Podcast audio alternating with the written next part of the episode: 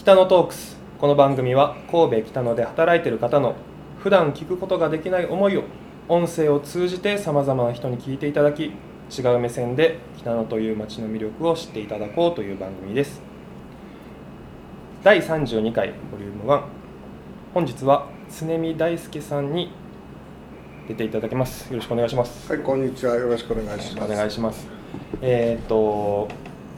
まあ、知り合って少しそうですね。は、はいい。やってるんですけどあの常見さんのお仕事が一応建築のはい。方と設計いうことで、はい、設計例えば神戸はい。で設計した建物とかってどういった場所にあるんですか、えっ、と神戸ではチキンジョーはいジとか、まああのレストランのカセント、はいカセントは三つ星を4年かな5年か連続で取った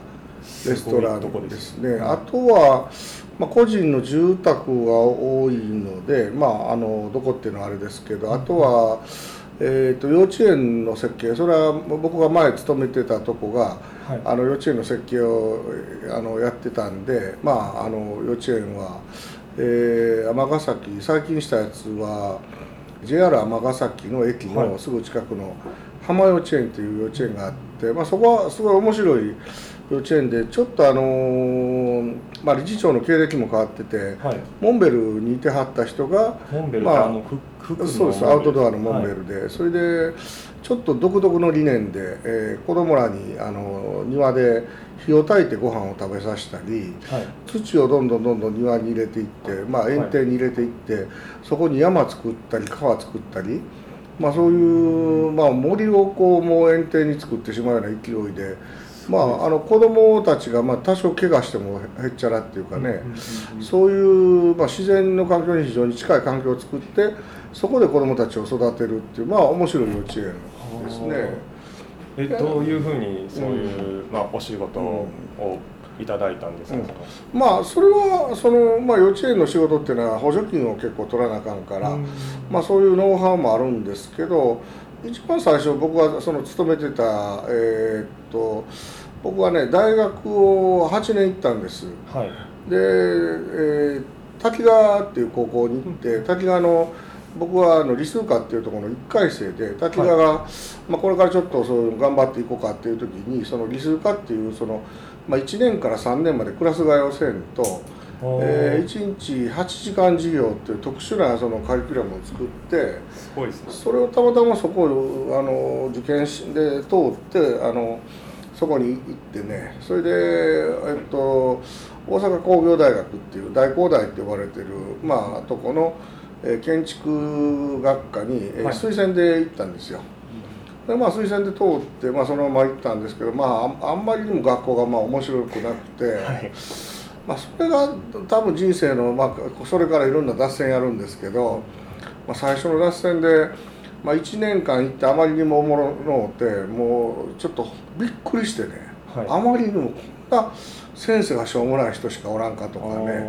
思ってたのとは全然あもう全然違う。もっと楽しいな思ってたんですけどあまりにも退屈すぎて、はい。ほんでなおかつその大学入ってもその英語とかまだドイツ語とかあるでしょ。はい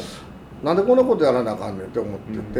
て、でまあ1年で結局もう8単位しか取らなかったんですよ、もう行かなくなって、はい。で次の年にはもうどっか留学しよう思ってね留学届出してえアメリカに行ったんです。はい。でアメリカの最初はサンディエゴにいてて、まあ、さあのホームステイして3ヶ月サンディエゴにいてて次はえー3ヶ月今度 UCLA の寮に入ってはい。エクステンションっていうその本科に入る前の英語なんかを勉強するあの科に入ったんですけどはい。もうそこもおもんのうてね。結局旅行ばっかりしたりまああの車買って旅行行ってましてで、えーっと西海岸まで友達4人と行こう東海岸まで行こう言って、はい。ニューヨークまで行きよったらあのエルパソでボーダーパトロールのに捕まってね。はいエルパソっていえうあの地名テキサスのエルパソですよね、でボーダーパトロールってメキシコ人がそのいっぱい入ってくるからそのボーダーパトロールっていうのあは境界線境界線。はい、そう。そのボーダー。そう。でそこで捕まってビザが切れててね。はい。ほんで強制送還の一歩手前にえなって、はいほんでロスまで戻って、まあ、日本帰ってきてで次の年はもう学校戻るのが嫌でね、はい。まあ、半分遊んどったんですよ、はい。まあ、でそれはまあ休学届出さんとも学校にちょぼっと行き持って遊んでてまあバイトしてねそれからヨーロッパにずっと旅行に行くようになったんですよ。うん。ほんで大学4年になってから初めて、まあ、まともに学校行くようになってはい。それから今度はまだ学校行って最後の年はもう、えーほとんど単位取ってたからゼミだけやったんで、うん。最後の年はもう旅行とあとカメラマンの竹原義二さんっていう人のはい。写真なんかよく撮ってた絹巻さんっていうあカメラマンがいてて、はい。その人の助手になったんです、うん。ほんでカメラと建築家どっちやろうかな戻ったら、まあ、カメラは自分でもできるな思ってそれで建築やろうかな思ってたらその竹原さんっていう今はもう大御所になってね住宅作家やったらまあ日本で何本かの指に入るぐらいの人ですけど、その人が、まあ、岸さんっていう人がおるからそこに行かへんか言うてはい。大学8年行ったからちょっとバブルやったからねなんぼでも就職あったもんですけど、それでもまああの岸さんのところにちょっと行ってみるって言ってそのままもう岸さんのところに入ったんですよ。で岸さんっていうのは岸正樹っていう、まあ、もうもうめちゃくちゃな人ですけど、はい。えー安藤忠雄の、まあ、もう一番最初の弟子でね、えーと安藤さんの住吉の長屋っていう有名な住宅があるけど、はい。まあ、それのあの担当者やった人でその人がまあ独立して大阪であの岸正樹環境企画室っていう、まあ、事務所やっててはい。そこにたまたま行ったらもうその日からもう帰らせてもらえなくてね。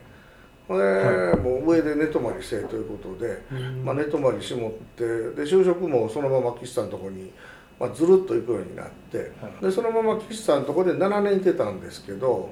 まあともかくもう家に帰られへん。もうずっとですか？もうずっとほぼあの週に2回は徹夜があったんですよ。当時バブルやったからね、はい。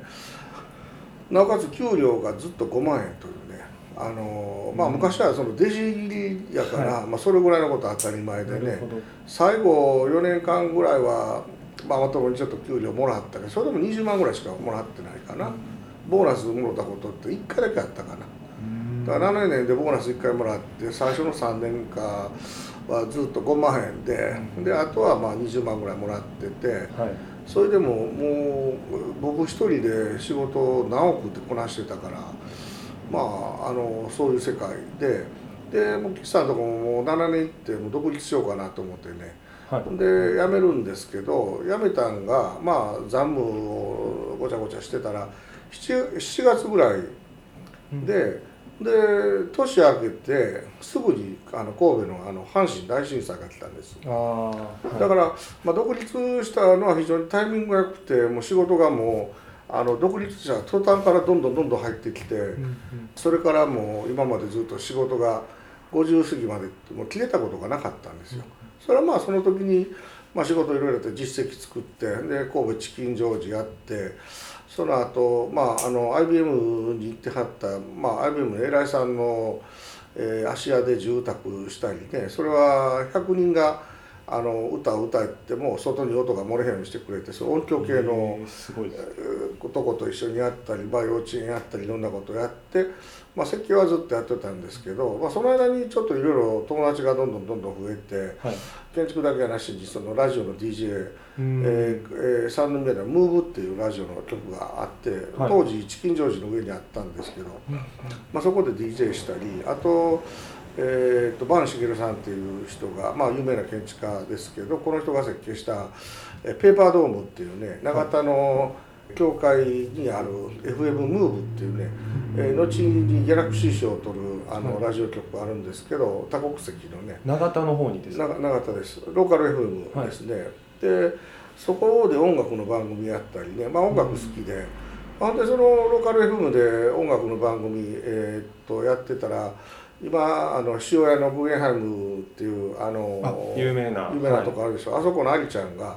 一緒に番組やりたいから入れてくれって来たりね。はい。それでそういう音楽の番組やったりしもって音楽の番組も7年ぐらいやったかな。うん。うん、もう大変でね、えー1時間の、まあ、収録するのに毎月4人で最終的に4人でやってたんですけど、はいえ4人で CD を大体100枚以上買うというね。僕が月にあの CD30 枚買ってましたから。相当な枚数ですよね。すごい枚数ですよ。年間だから300何かし買うんでね。そうですよね。それを7年やってるからそれだけでも2000万になるんですよ。確かに。もう収納する場所が、あもう大変ですね。まあ、それはでもまあ売ったり買ったりどんどんどんどんしてまあただあの音楽には非常に詳しくなるっていうかね、まあ、今でも音楽好きでそんなことやってたんです。でまあ設計事務所はまあ別に仕事を絞って、まあ、いろんな人とやってそれはそれで面白くてね。あのよかったんですけど。まあともかく途中からもう自分でやりたくなってきてね。うん。というのは施工をやりたくなってくるんですよ。設計よりね。であのチキン調理なんかはもう半分ぐらい自分らで施工してカウンターとかも全部工具を買うてしたり、あと今もうないんですけど小イカ筋のあの、えっと、今あるいすゞベーカリーのあたりにね、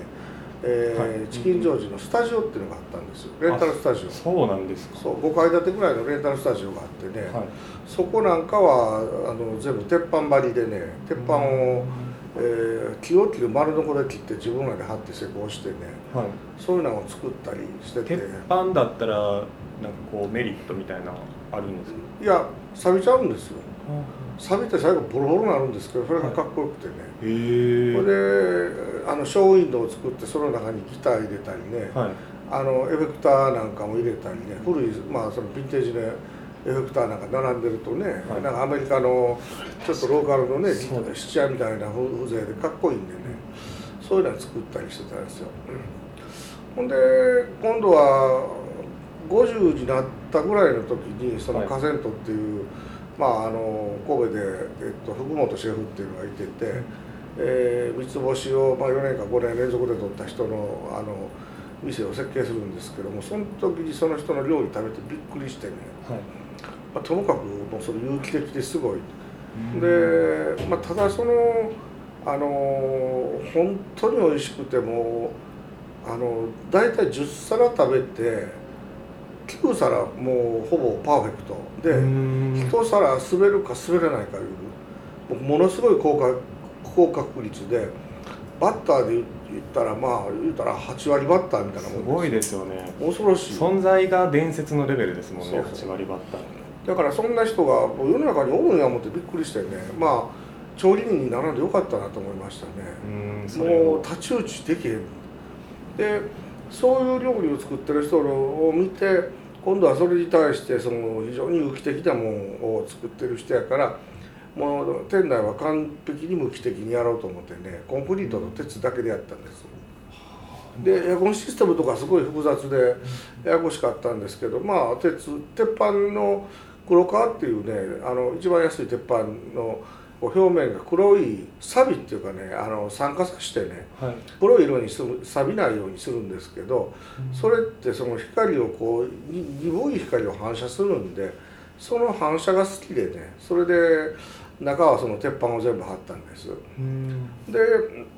そこにこうなんか綺麗な料理がね本当に有機的なものがパッと入ってくるとやっぱすっごい対比が起こってまあいいんで、まあ、そういうふうなことをしてね作ったんですけどその時にもう一つ思ったのがこれはまあ大人はこういうもんが食べれるけど子供たちがこういう料理食べれない。でその当時にまあちょっとご飯のことをずっと調べ出した時期でねはい。その日本中にいわゆるその添加物がもう蔓延してるっていうのがどんどんどんどん分かってきたのと、あとあの柳田さんっていうね丹波であの黒鞘っていうね、えー在来種のあの小豆を作ってる人のとこ行ったら、今のその日本の、まあ、食べるもん植物はほぼ全部 F1 種だということで、F1 っていうその種のことを知ってはい。それからこれではちょっと日本の食べ物あかんなって思っててその当時ちょうどたまたま設計で高知に行っとったんですけどはい。そこでジョン・ムーアっていう、えーパタゴニアの、えー前の社長ですね。これ何年何代か前の社長で、まあ、日本でパタゴニアがちょうどこう有名になった時の、はい。えー人でねもともとアイルランド人でコピーライター電通行っててね。それでそれがヘッドハンティングでパタゴニアにあの行って。すごいいろんな方とまあ、まあお知り合いになって。うんそうですね、まあそれで人生変わっていくんで。ちょっと次回その続きまたはい。話していただいてもいい。ですか、はいはいうん。一回ここで、お別れしたいと思います。はいありがとうございます。